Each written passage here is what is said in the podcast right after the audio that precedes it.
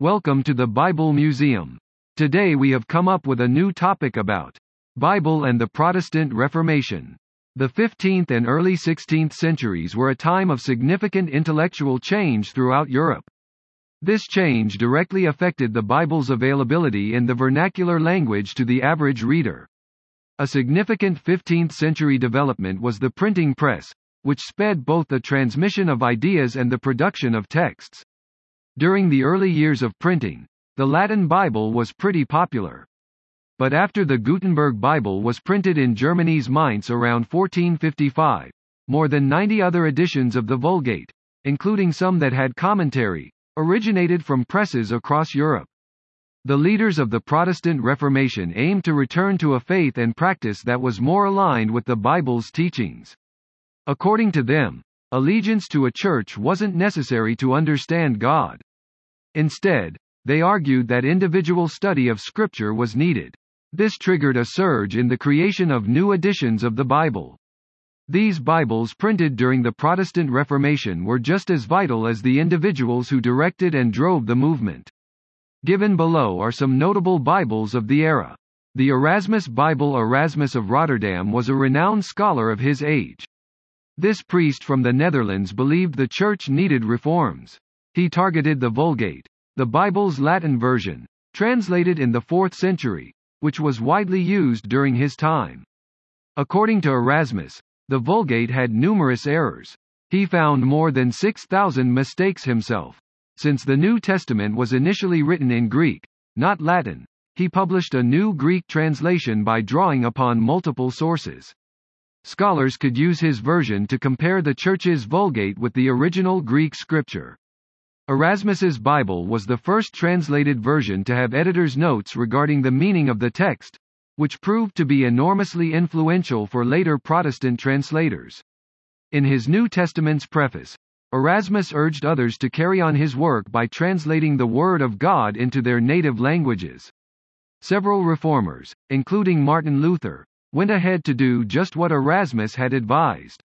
Erasmus's translated Bible didn't just serve as the textual foundation for Luther's German translation, 1522. It was also the basis for Bible's English translation by William Tyndale, 1526, and the King James Version, 1611.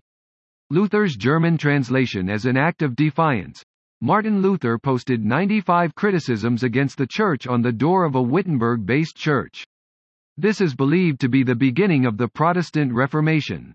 Since he refused to recant what he posted, Luther was taken away to a Wartburg castle in 1521. During this period, he chose to translate the New Testament into German.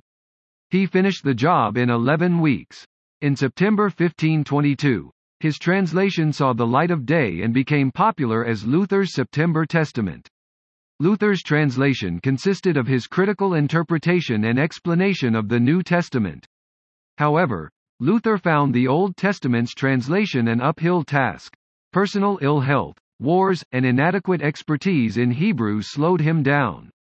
It took Luther and a diverse team of scholars to translate and publish the whole Old Testament in 12 years. It was released in installments. The Pentateuch, the Bible's first five books, wasn't released until 1523. The Tyndale's Bible emboldened by Erasmus and Luther, work started on a new Bible in England. But like several places in Europe, working to produce a local language Bible in the British Isles was perilous. This was because the law of the land handed death to anyone found to have an unlicensed possession of Scripture. William Tyndale started work to produce the first English Bible by translating directly from the original Hebrew and Greek.